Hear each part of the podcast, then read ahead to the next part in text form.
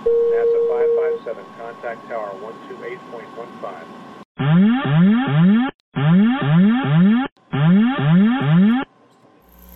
Caution, caution.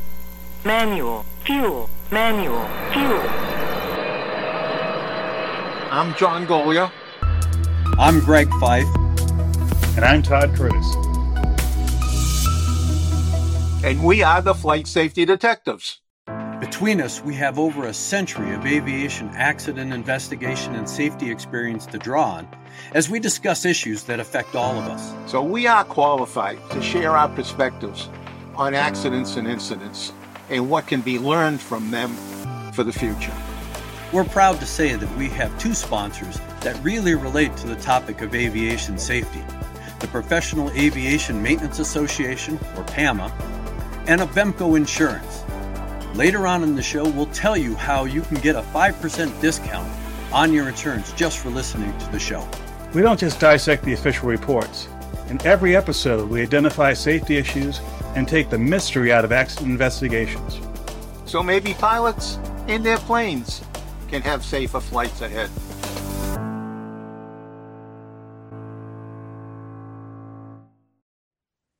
Well, good day, Todd. How are you today? I'm doing just fine. And I have my special assistant in back here taking a nap.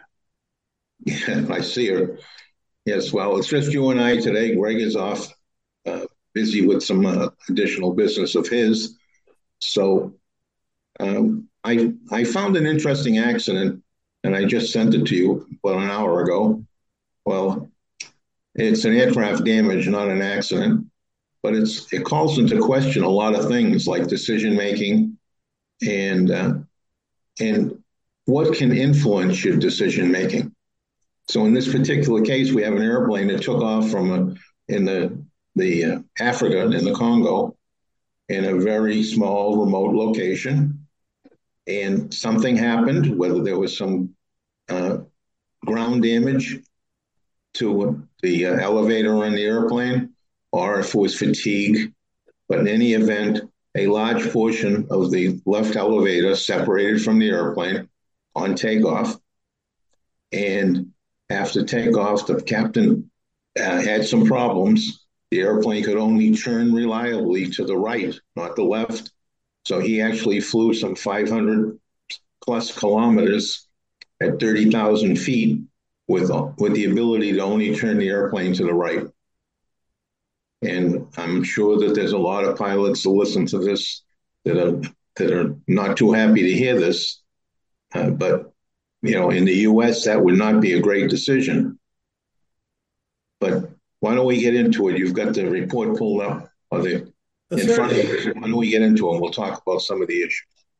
This event happened on the 29th of January 2023, which is three days before we recorded this, and we only have uh, limited information uh, primarily from uh, Av Herald. And for those of you watching the video, will see some photographs from this aircraft.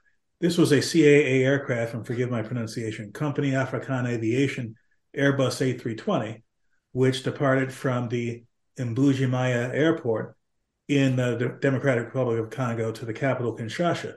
It was about a 90 minutes between departure and arrival. But somewhere during the takeoff sequence, looks like the outboard half of the left elevator separated from the aircraft.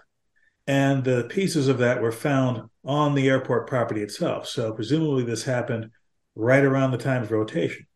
And it doesn't state how the pilots knew there was a problem. They just knew that they had a problem and they decided to continue. Now, a little bit about the departure airport. It seems to have very little in the way of infrastructure support. It didn't even look like there was a hangar large enough to uh, house an aircraft this size.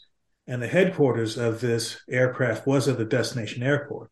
So, in spite of the fact that there were flight control problems, in spite of the fact that they were apparently they were unable to turn left or easily turn left at all, uh, they continued to their destination airport. Things uh, came out okay. There were no injuries. Also, no word on how many people were on board no history we can find with this air, aircraft of having previous accidents or incidents. No major previous accidents with this airline. Their current fleet, which is a mix of turboprops and jets, is, I believe, about 11 aircraft. And uh, other than these brief reports, we can only speculate as to what went on and what their decision making was. But I think, John, as we were talking earlier, had this happened in most other parts of the world, the US, Europe, etc., that the uh, continuing on for 90 minutes to the destination when there's a flight control problem probably isn't going to be the decision that's made. It would probably the FAA would probably take your license away, and you you'd uh, be working real hard to try to get it back after making a decision like that. But when you weigh those other factors into the decision, you know, was there an, an adequate fire department on the airport? Was there an adequate hospital in within striking distance of the airport? You know, the city that they were going into is not exactly small, but in that part of the world, uh, emergency services are not always uh, what we expect uh, here in the United States or in the Western world. So it, all of those factors, I'm sure, came into the decision making of the captain to try to get to a place that, in the event that it turned into a disaster on landing, that they could get the uh, better services. But it doesn't, you know, it begs a lot of questions because he, like you said, an hour and a half in flight, 30,000 feet, not knowing the, the width and breadth of the problem back there. Uh, a lot of a lot of questions.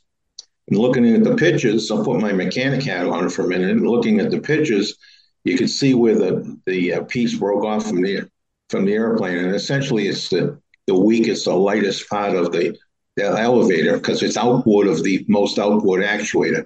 There's two actuators that move the elevator on that airplane, and they're they're uh, in the vicinity of hinge one and three.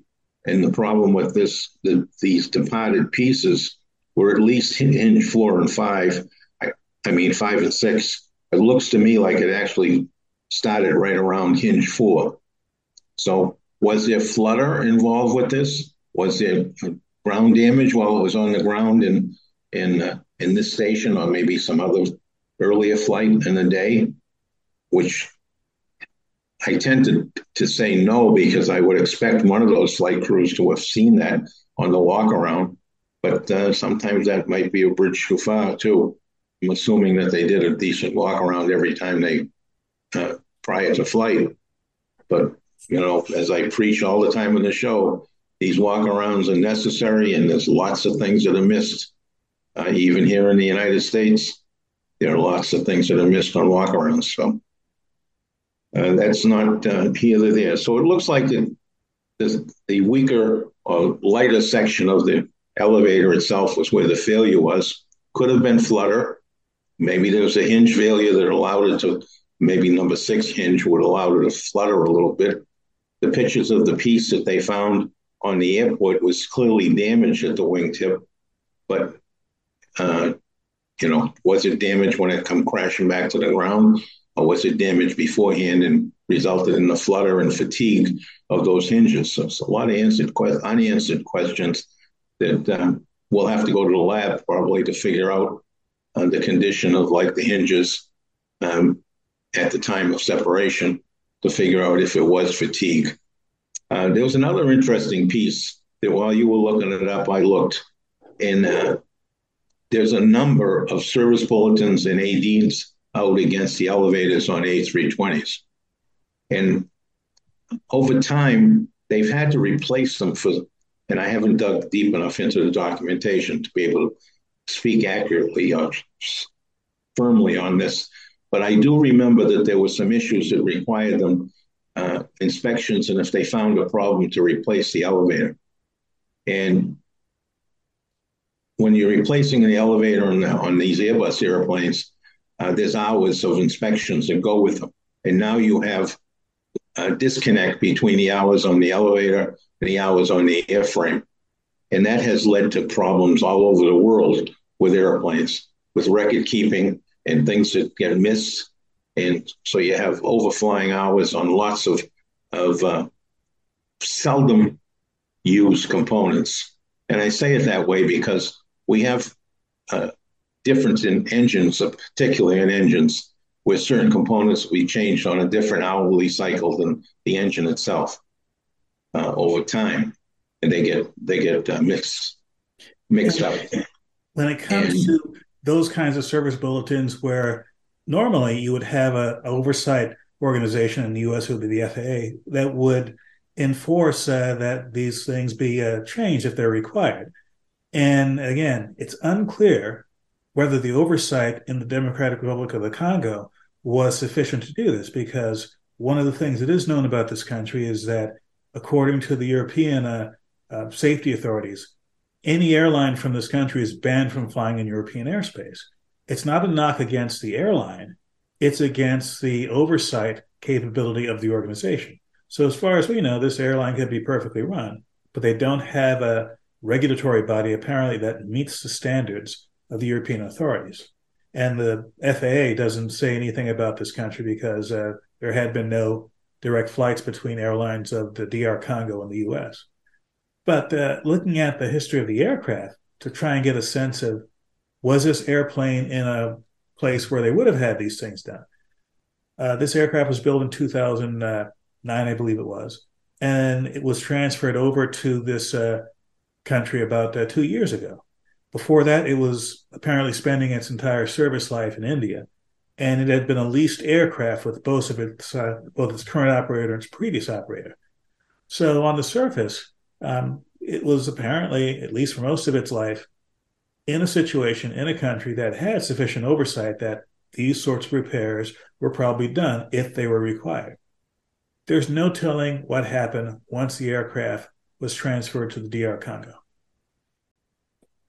And in fact, in some ways, there's no telling what happened while it was in India uh, because they have had a, a roller coaster ride uh, with oversight in India uh, particularly with some of their low cost carriers. You know, India, remember, you may remember that India started the whole uh, bogus pilot license investigations. That led to hundreds and hundreds of pilots being discovered that never had pilot licenses or never had adequate training flying for a whole bunch of carriers in the uh, Middle East and, and Far East, where oversight just wasn't there. You pre- presented your resume and your pilot's license and I've, I've got X amount of flying time, and it was accepted with no no further uh, investigation. So it uh, you know aviation has been a different breed in in certain parts of the world. In developing countries, both in uh, South America and Africa, have had their challenges with with qualified people and in uh, airworthy airplanes that other countries would not accept. So it uh, it leads itself to a lot of interesting uh, issues over there. And an issue, a challenge for people in the aviation safety world like us, is that in many parts of the world, something happens, even if something was uh, not resulting in fatalities or serious damage to the aircraft, or an incident like this would be fully investigated. The results would be publicly available, and there might be more than a little bit of media interest in this. So there would be some follow up, both official and unofficial, where one can tell later on, well, was this resolved? Was this airplane put back in service? Was anyone punished or anyone uh, subject to fines or a lawsuit because of this? I'm not so sure this is going to happen with this aircraft. Uh, first off, it was three days ago, and this had very little impact on global media. We happened to find out about this through one of the websites that basically focus on safety events like this. And the organization that would do the investigation it's unclear if that would happen. They've done these investigations in the past in DR Congo, but it's been difficult even to find a working website for their version of the AIB or the uh, NTSB. So I don't know if this is going to be investigated. And if it's investigated, would the results be easily available to the global aviation community? And frankly, this is an unusual event in that we can't remember a case where this part of the elevator came off the aircraft not because of some very obvious impact, although we don't know if there was one. Didn't come off at high speed or under high stress. This was a normal takeoff. And the pieces that fell off were found on the airport property. So, whatever happened to this, in my opinion, was either inherent in that piece for some time before this, or something happened that put this piece of the aircraft in such a condition that it fell off on takeoff. Either way, it'll be important to figure out is this a one off kind of thing that only happened at this airplane, with this airplane at this airport on this day? Or is this something that could be a problem throughout the A320 fleet? We may never know. Well, it may show up. I'm sure Airbus is going to go after the pieces, especially the hinges, because of the AD note and the service bulletins that are against it. So Airbus is going to be very interested in trying to get their hands on those pieces. And so the airline is going to be very interested in getting another elevator from uh, Airbus uh, for the airplane. So uh, Airbus may have a little leverage on these people to get their hands on those parts to put them in a lab and take a look and find out what was the mode of failure so that they can uh, make sure that the rest of the fleet isn't faced with a similar problem with, which may not have the same outcome. I mean, it's really amazing that this this crew was able to get this airplane uh, back on the ground 500 kilometers away with only making right turns. Could you see trying to land in the in New York or Boston with an airplane that only could make right turns, and what that would do to the air traffic system? Now, some uh, great information that could be on this aircraft, assuming that the voice recorder and the data recorder were fully operational you might have had the standard two hours worth of voice recording. So the entire flight, they would have had voice recording of it. You might have on typically 25 hours of data. So you would not only have data from the incident flight, you'd have data from several flights before then. If these boxes were uh, analyzed by an appropriate authority, a whole lot could be learned. Whether this was a something that happened on this flight alone, or whether there were some telltale signs beforehand. But again, unless there is a formal investigation, and the results of that investigation are released to the public, we may never know.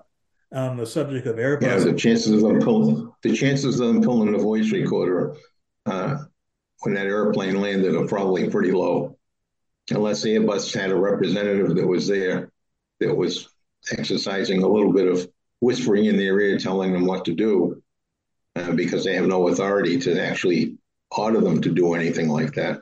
And given that they're Civil Aviation Authority uh, is weak based upon the fact that the, these air, the airplanes from this country are not allowed to fly into Europe. That tells you that, that their authority is doesn't have the ability to monitor the airlines that operate in their country. So all of these things come together, uh, sort of indicate to me that our best hope is to get our hands on the physical pieces and get them into the lab to try to determine what was the mode of failure. Was it fatigue? Was it damage? Uh, we may never know. We may never know.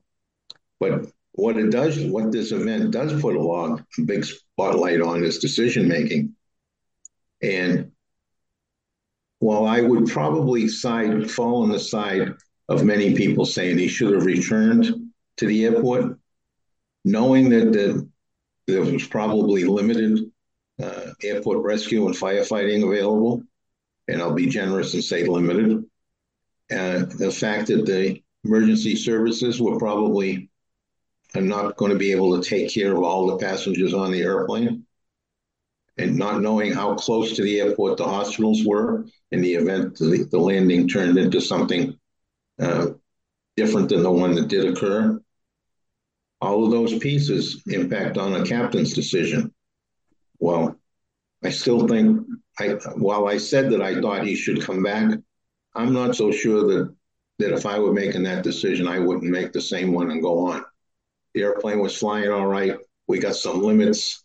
I don't know if I would have gone to 30,000 feet with it, but you know, he didn't go to the 38 or 39 that they normally do. So he was maybe being a little more conservative in that area.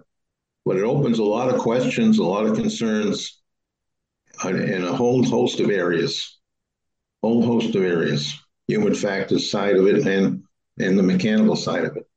Thank God the outcome was what it was. It's pretty easy to sit back now and talk about it and say, oh, we can talk about all these bits and pieces. He had to make that decision. He had to protect them, all the people on board his flights. Uh, uh, I'm glad the outcome was all right, and it proves that he made the right decision. He would have been subject to a lot of criticism if the outcome were different. This So is one of situations where, because of the weakness of the oversight of the civil aviation authorities, because of the fact that this was an incident, not an accident, so there's less official and major media attention. This is basically asking folks who might have information, hey, look for this stuff on social media. Who knows? It could be someone on Twitter or who, whatever, who has uh, information, albeit piecemeal, that'll give us insights about this. Right now, that might be the industry's best hope to find out more about this than the small amount of information we have now. I hope somebody's going to interview some of the people on that airport. You know, because I, I've been around airplanes on the ground a long time and people drive stair trucks and catering trucks and all kinds of vehicles under wings around the airport that, that uh, they shouldn't. And uh, and I've, I've seen gouges in the wing where nobody knew they happened. Nobody knew, you know, how did this happen? And everybody had amnesia. So uh, there, there's a lot of issues in this one uh, to be explored. And uh, let's hope it's uh, it, it is done. Airbus does a good job to find out just what happened back there because you know where there's smoke, there's going to be fire if there isn't there now. And service bulletins and AD notes against an elevator mean, especially an AD note, means that we've seen problems back there before.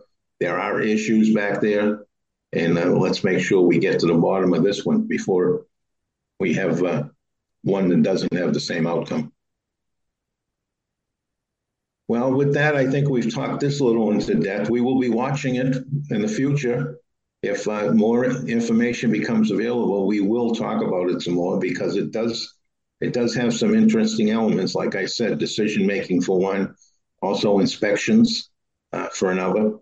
So we will be watching it closely, and if, if we get any more developments, we'll raise it. And uh, since it's just you and I this time, Todd, you get the second last word. Very good. Well, this time, the second to last word isn't about the air crew or the oversight or uh, the manufacturer. It's about the passengers, in that uh, you and I have both flown in various parts of the world where safety oversight and safety uh, levels aren't what we're used to in the US or Europe. But if you're flying in that kind of environment, that part of the world, you're there for a reason. And you're accepting those risks that come with that. If the choice is, I either fly there and visit or I don't fly there and visit, and you have a motivation to do so, air travel might be the best, most convenient, quickest way to do so. And the alternatives would be even more high risk than what we've seen in this event here. That's a personal decision. And for some, it's not an easy decision. But uh, you can either complain about the fact that it's not just like home, or you can make an assessment, make a personal decision, and live with the consequences. Well stated. All right, and as usual, I will talk about things closer to home, and that is what every pilot should be doing before he goes flying. Do a thorough session of pre-planning. What you are going to do if something happens. The, the uh, there was a recent accident, and I only I only know it from like a five thousand foot view but on takeoff, engine failure, and tried to make the impossible turn to go back to the airport that he just left. And that's that's a one of the worst decisions a pilot can make. You have an engine failure or loss of power on takeoff, look in front of you and find a place to put it down. Don't try to turn around and go back. You don't have enough altitude, you don't have enough speed. You, it's they call it the impossible turn for a reason. So pre-plan your flight, pre-plan for any of a, a, whole sundry of possible failures. When you get out to your airplane, take a good look at the airplane, a good pre-flight. Remember, oftentimes your airplane's been sitting out there for days and days or weeks or more. Take a damn good look at your airplane to see and ensure that nothing has happened to it while you were gone, especially critters deciding that that looks like a good place to build a house you know, in the many nooks and crannies inside an airplane. So do a very thorough pre-flight. When you get off the ground, put that head of yours on a swivel because we're still seeing mid-airs close to airports, and it's it's just it's crazy. There's in fact there's a video I just saw where a, a slower airplane was overtaken by a bigger airplane, all, all general aviation, with a near miss in between there. Overtaken by an airplane. Where was that pilot's behind them head? You know, you're, you're overtaking an airplane in front of you. you're you not looking out the window? Anyway, please, we got a lot of risks out there. Pay attention. Use your head. You've already you've got your pilot's license because you showed you have the demonstration. You've demonstrated to somebody that you had the skills. Don't forget about all those skills. Right? Protect yourself and protect other people in aviation. And please, please fly safely. Thank you for checking out our show. We really value our listeners and subscribers. Our podcast gets ranked by you and how much you like it. So please give us five stars in your podcast platform. We want to keep in contact with you. We are on Facebook, Twitter, Instagram, and of course, YouTube. You can email the show at flightsafetydetectives at gmail.com. By the way, if you're on YouTube, we're really working on growing the channel, and it helps if you all send in comments. Please do that, and we read all the comments. And be sure to subscribe.